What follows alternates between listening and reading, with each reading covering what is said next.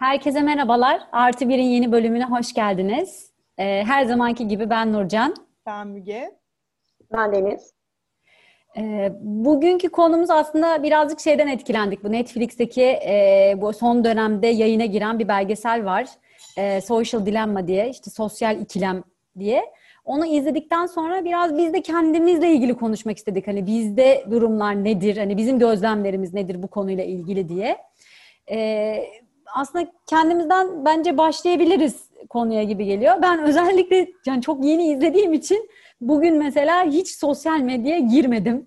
Ya acaba yapabilir miyim bunu diye denedim çünkü sinirlerim bozuldu hani belgeseli izledikten sonra. evet. Aynen öyle. Bu arada hani bir buçuk saatlik bir belgesel ama bence su gibi akıyor. Ee, çok güzel işlemişler. Tavsiye konuyu da. Ben de kesinlikle. Aynen öyle ben de tavsiye ediyorum. E, ben bugün başardım. Hani sosyal medyaya girmedim ama hani bu tabii uzun vadede nasıl olur onu bilemiyorum. hani bir günle sınırlı kalınca çok bir sıkıntı olmuyor ama bence artık hepimizin kanına öyle bir girdi ki e, maalesef e, bakmadan duramıyoruz gibi geliyor. Telefon bağımlılığı gibi bir şey oldu sanıyorum aslında. Hani bir her şeyden önce telefonun yanında olması, telefonla o dokunma isteği, hani ekranında ne var, işte bana bir mesaj gelmiş mi? WhatsApp'tan biri bir şey yazmış mı? E, zaten işle birlikte hani daha da daha önce de bahsetmiştik. WhatsApp bağımlılığı da oldu aslına bakarsanız sadece sosyal medyada değil. Ondan sonra hani e, hakikaten insanın çok fazla zamanını alıyor. Ben e, şeyi bazen böyle elimde çok uzun kaldığı zaman sonuçta ayrıldığımda kendimden böyle çok sıkıldığımı hissediyorum. Ya ben ne yaptım hani 30 dakikadır boş boş akan resimlere, işte insanların birbirleriyle mesajlaşmalarına, aklımda hiçbir yer etmeyecek, bana hiçbir faydası olmayacak boş görsellerle vaktimi öldürdüğümü anlıyorum aslında. Hani hayatım ne kadar değerli zamanım. Pişman oluyorum. Ben açıkçası bir süredir sosyal medyaya epey bir sınır getirdim kendi açımdan. Instagram'da mesela şey gördüm geçen gün. Belki siz fark etmişsinizdir. E, orada da mesela ne kadar zaman geçirdiğini gösteriyor sana ve kendine bir limit koymanı sağlatıyor ve seni uyarıyor o süreyi geçtiğin takdirde. Günah aslında hani gibi olmuş Deniz bu açıkçası. Evet. Öyle. Yani aslında kendilerinin istediği bir şey ne kadar süre geçirmen ama bir yandan da e, sanırım insanlar artık aşırıya gittiği için e, bir otokontrol gibi bir şey geliyor diye düşünüyorum. Yani çünkü yurt dışında mesela şeyler vardı. İnsanlar sosyal medyadan uzak durabilmek için kamplara kapanıyorlardı. Yani kendi kendine şu anda hani mesela Nurcan bugün girmedin hani bunu başarabiliyorsun ama bunu başaramayacak kadar hani alkol bağımlıları vardır ya aynı onun gibi sosyal medya bağımlısı olup e, kamplara gidip ancak o şekilde telefonunu teslim ederek kurtulabilen insanlar boyutuna geldi. Yani bende de oluyor. Mesela bende de şey fark ettim. Telefonu mesela iş için bile elime alsam bir süre sonra kendimi Instagram'da, ben de mesela en çok Instagram'a girdiğimi fark ettim. Kendimi Instagram'da buluyorum. Bakınıyorum sonra ki ben buraya nereden geldim? Falan şeklindeyim. Kesinlikle aynı aynısı oluyor bana da. Yani Öyle. bu arada şey süre olarak e, belgeselde şeyi bahsediyordu. İşte mesela sen kullandın sonra sana soruyorum ben hani ne kadar süre geçirdin? Sen 20 dakika diyorsun. Ama bir ölçüyorlar bir saate yakın süre geçirmişsin. Yani sana çok kısa gibi geliyor. Ama aslında hakikaten e, ömrünün çok kıymetli bir 60 dakikasını belki sadece böyle aşağı kaydırarak ve saçma sapan resimlere bakarak geçirmiş oluyorsun. Bir de çok yorucu bir şey değil mi? Yani hani normalde işte bir hobinle uğraştığında, spor yaptığında vesaire tam tarz böyle enerji depolarken, çok daha enerjik hissederken bu böyle insanda bir miskinlik yaratan bir şey yani. Gerçekten ve yeni nesil bunun farkında da değil. Tabii biz hani normal hayatı, normal yaşamı ve içeriğini de bildiğimiz için yeni neslin durumu daha kötü. Bu Social Dilemma'da da hep şeyi anlattılar işte yazılım yapan, yapay zekanın yazılımını yapan mühendisler diyorlar ki hani biz kocaman bir projenin parçalarıydık ama aslında insanlara sonuçta ne kadar zarar verecek bir şey yarattığımızın da farkında değildik. Ben diyor bunu gördüğümde bir an önce bu sektörün dışına çıkmak ve insanları uyarmak istedim. Çünkü kimse diyor çocukların veya yetişkinlerin ruh sağlığını düşünerek yapmıyor bunları ne yazık ki. Sadece onu nasıl daha fazla buraya çekebiliriz, nasıl daha fazla cezbedebiliriz? Tek hedefimiz bu diyor. Şimdi iş olarak bakınca onları anlıyorum ama insanlar yönünden güzel anlatıyor ediyor ya eğer ürün için hani bu kullandığımız sosyal medya için para ödemiyoruz neticede. Eğer ürün için para ödemiyorsanız bilin ki ürün sizsiniz diyor. Yani evet oradaki ürün biziz. Yani o da bizi e, işte datamızı kullanarak, yani belki datamızı böyle bilerek satmıyor ama neticede bu dışarıdaki firmalara işte daha e, hedef kitlesine daha nokta atışı yapabilmek için senin alışkanlıklarını, ondan sonra işte gün içerisinde girdiğin hesapları falan bir şeyler, bir örneklem yaratıyor. Yani bir algoritması var bu işin. Ve neticede bunları sana göstererek aslında bu adamlara daha çok ürün sattırıyorsun. Ve bu esnada da o ürün biz oluyoruz baktığınızda. Çok doğru Aslında- söylüyorlar. Aslında bizi yönlendiriyorlar. Yani bu nöro pazarlama dedikleri sektör böyle doğuyor. Yani bize gösterdikleri yaptıklarımıza göre bizi tahmin eder hale gelip sonrasında da satış, ürün satışı için eee, bize yönlendirme yapıyorlar bu sayede. Kesinlikle. Aynen öyle. Orada çok güzel söylüyor. Hepimiz aslında birer labo- laboratuvar faresiyiz yani. Bu firmalara daha çok para kazandırmak için hani e, kullanılan laboratuvar fareleriz şu anda. Bir de bu mühendislerin en çarpıcı söylediği şey 16 yaşına kadar kesinlikle kendi çocuklarının eline işte tablet, telefon vermedikleri, sosyal medya hesabı açmalarına izin vermedikleri. Bir de e, çok çarpıcı bir sahne vardı. Bir kadın işte akşam yemeğine ailece oturuyorlar. Üç tane çocukları var.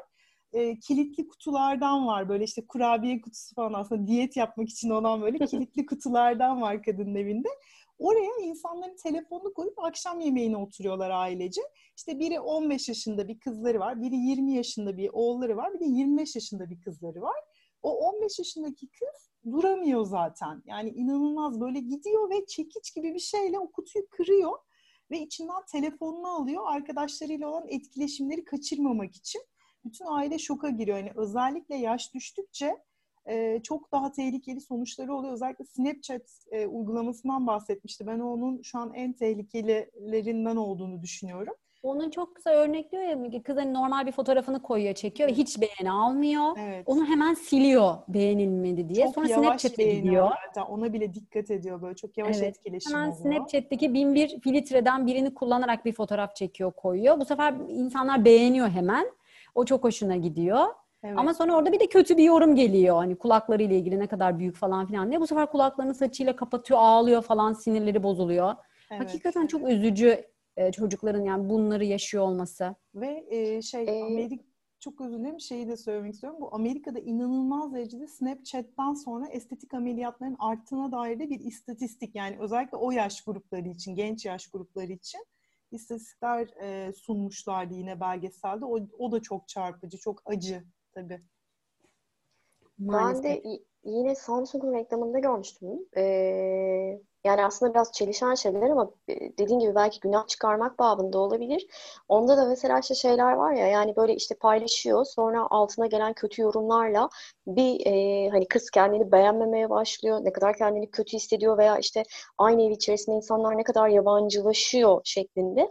Hani artık cep telefonu firması bile bunun artık ne kadar kötü bir boyutlara vardığı için bunun için değiliz biz deme ihtiyacını duyuyorlar. Yani Doğru. geldiğimiz noktanın aslında ne kadar kritik olduğu, bunu yaratanların bile aslında bunu bilerek yapmadıkları belki de bu boyuta varacaklarını, varmadıklarını gösteriyor. Evet, evet.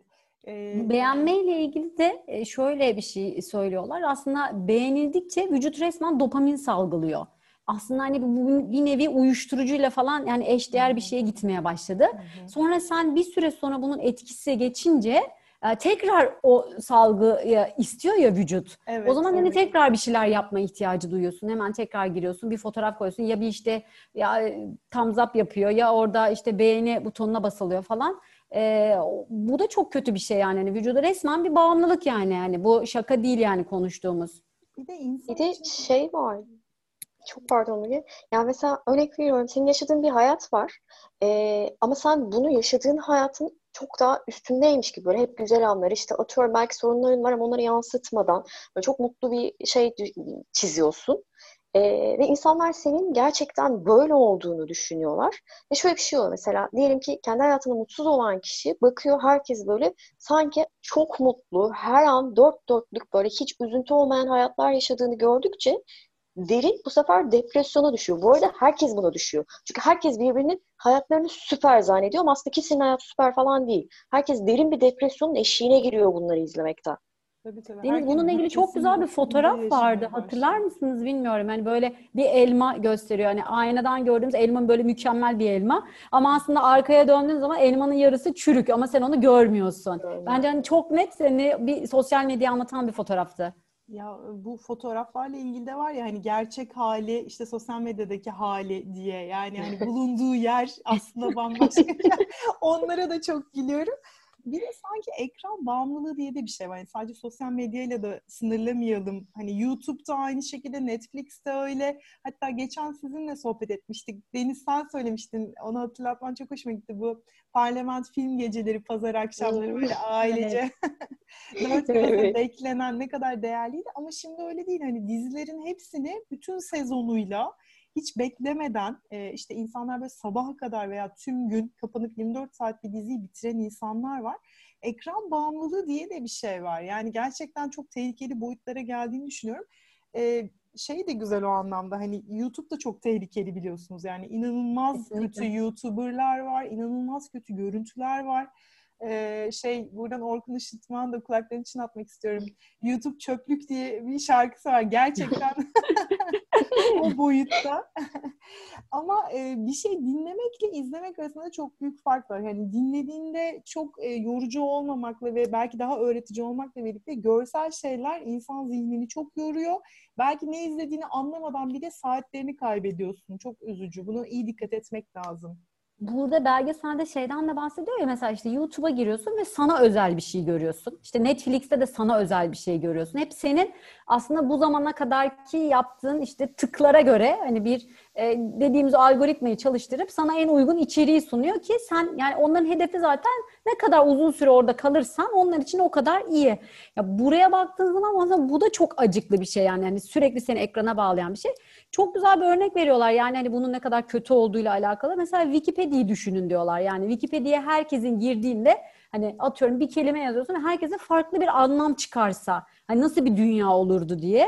Hani şu an aslında yaptığımız hani buna benzer bir şey e, maalesef ki ve sonucunu henüz bence daha görmüyoruz da. Şu an hala o sürecin içindeyiz. E, sonuçlarını daha görmemize de var olduğunu düşünüyorum. E, Social Evet. Dilemma'da da şeyi söyledi. O da çok dikkatimi çekti. İşte bu reklam yok e, yoksa veya işte çok çok fazla zaman geçiriyorsanız ve zaman geçirmeniz için de bu algoritmalara yazacak çok büyük yatırımlar yapılıyorsa ürün sizsiniz dedi. Hani o da benim mesela çok etkiledi. Yani sen artık insan olmaktan çıkıp bir ürün olmaya dönüşmüş oluyorsun. Aynen öyle. Bu şey gibi işte sihirbaz sana kart çektiriyor yani istediğin kartı çektiriyor ama aslında seni bir karta yönlendiriyor. Yani, Sen hiç anlamıyorsun onu bilinçaltında ne çok güzel yapıyor hani bunu. Ee, burada da çok ona benzer bir şey oluyor bence. şey var bu e, David Eagleman e, kitabı işte bu Beyin okumuştuk falan biliyorsunuz. E, Ve ne kadar güzel kitapları- bir referans kitabıymış. Bak her bölümde Değil bir mi? bahsediyoruz inkognito'dan. İnanılmaz bir adam ve hani beynin çalışma sistemini falan anlatış falan aslında bunlar da aslında onun yani beyinde bir karar aldığını sen düşünürken aslında işte bu sosyal medyadan oradan buradan bu arada hani oturduğun yerin zeminin sertliğine göre bile beynin etkilenebiliyorken hani bu insanların yönlendirmesiyle aslında sen bir tercih yaptığını zannederken tercih falan yapmıyorsun. Öyle bir şey yok yani. Özgür iradem dediğin şey aslında çok da bir özgür değil. Hani bunun farkında değiliz o izlemek istediğin şeyler, yönlendirdiği, ettiği falan çok güzel bir şekilde bir düzenek kuruluyor aslında. Hı hı, hı hı. Çok doğru. Kesinlikle. Bu arada biz dün Truman Show'u izledik. Hmm. Ee, benim çok sevdiğim filmlerden bir tanesi. Ee, orada da yani şansa belgeselde de Truman Show'dan bahsettiler. Orada çok böyle kritik güzel bir sahne vardır. Yani önce bir Truman böyle kendi hatırlıyor, yani anlıyormuş gibi oluyor yani bir anormallik olduğunu. Fakat sonra bir şekilde yutturuyorlar ona. Orada e, işte bu programın yapımcısıyla röportaj yaparken de soruyorlar. Ya neden hani Truman bu gerçeğin farkına varamıyor? Neden daha çok zorlamıyor diye. Orada işte Ed Harris'in oynadığı karakter hani çok güzel anlatıyor. Aslında diyor ki bizler bize sunulan dünyayı kabul ederiz. Aslında bu bu kadar basit diyor. Yani hani çok da fazla sorgulamıyoruz diye.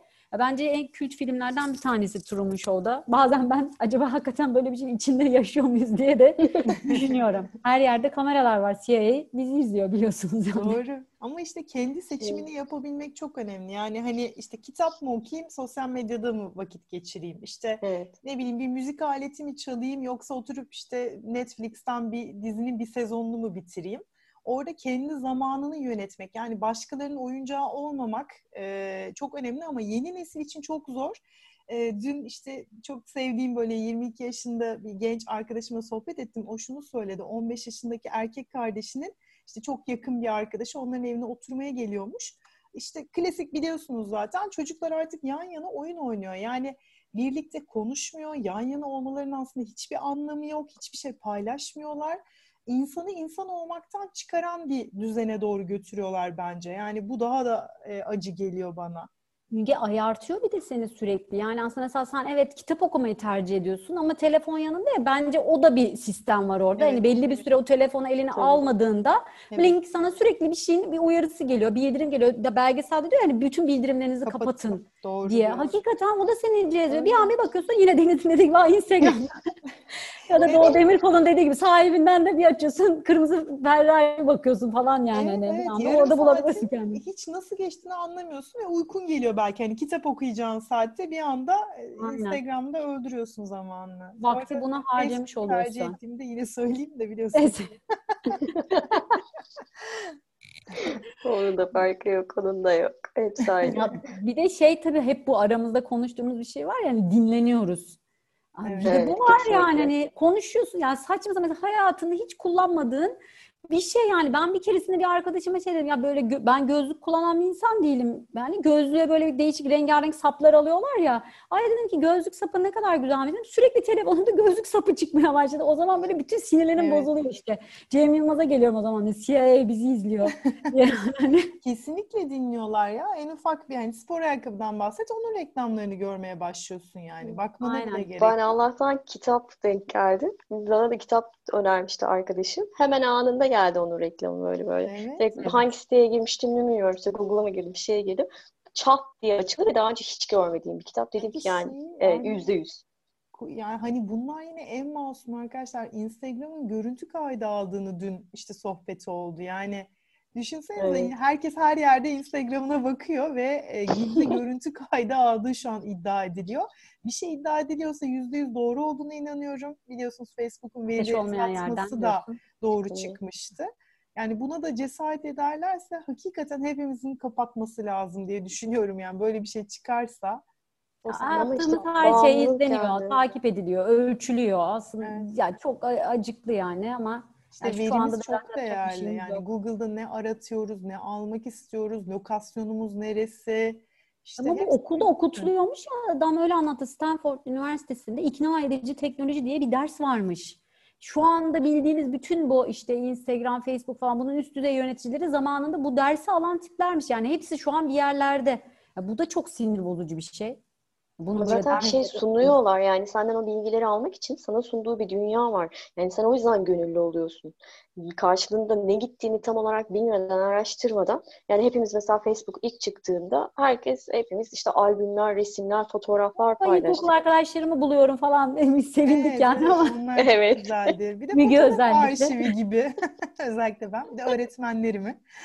Aynen öyle.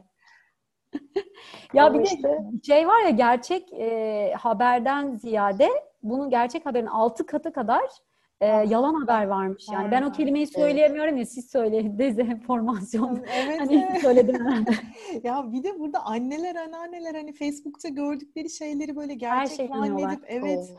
işte şöyle olmuş, böyle olmuş. Yani hakikaten çok üzücü. E, küçücük çocuklar için çok daha tehlikeli zaten yani. Onlar zaten hiç aksini görmedikleri için kesinlikle e, çok daha tehlikeli. Ya daha kırılgan ve daha depresif ve risk almayan bir jenerasyon var şu anda. Özellikle 96 doğumlular ve sonrası demişlerdi yanlış hatırlamıyorsam.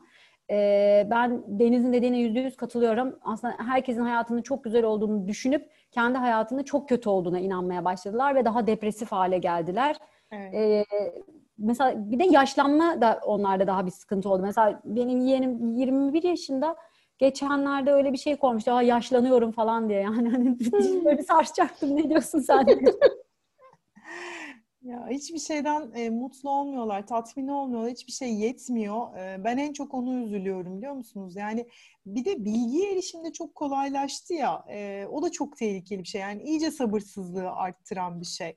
Yani eskiden herhangi bir veriye, bir bilgiye ulaşmak için çok emek veriyorduk. Şimdi böyle parmaklarının arasında o bile zor geliyor yani. Hani hemen bulamazsa, hemen çıkmazsa karşısına e, bu insanlar ileride nasıl sabır olmadan bir şeyler üretecek veya işte bir şeyler yaratacak ben çok merak ediyorum veya bir arada nasıl çalışacaklar toplum olarak. Yine de bu kadar depresif olmayan belgeseli de öyle bitiriyorlar ya yani insanoğlu en azından şu an böyle bir farkındalık oldu. Hani belki Hı-hı. bundan sonraki süreç için hani daha olumlu bir yol haritası çizilip insanlık için daha iyi bir şeyler yapılabilir ve buna engel olunabilir Hı-hı. diyorum. En en gördüğümüzü ümit ediyoruz. Yani Evet. öyle diyelim en Evet. azından. Evet. Yani umuyorum en azından Matrix Matrix'te olduğunuzu bilmiyorsanız Matrix'ten nasıl uyanabilirsiniz diyorlar ya en azından belki Evet. Matrix'te olduğumuzu fark ederiz diyorum. evet umarım. Ben biraz şey hani e, uyanışın başlayacağına inananlardanım. Bence olacak.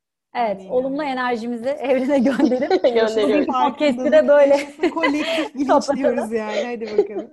bizim e, bize dön- e, görüşlerini iletmek isteyenler olursa ya da işte bize bir e, konu önerisi paylaşmak isteyen olursa bizimle yine tekrardan mail adresimizi de verelim. E, denizmügenurcan.outlook.com'dan bize ulaşabilirler. E, bizi dinlediğiniz için çok teşekkür ediyoruz. Umarız haftaya yeni bir bölümle tekrar bir araya geliriz ve sohbetimize artı bir olursunuz. Tekrar görüşmek üzere. Hoşçakalın.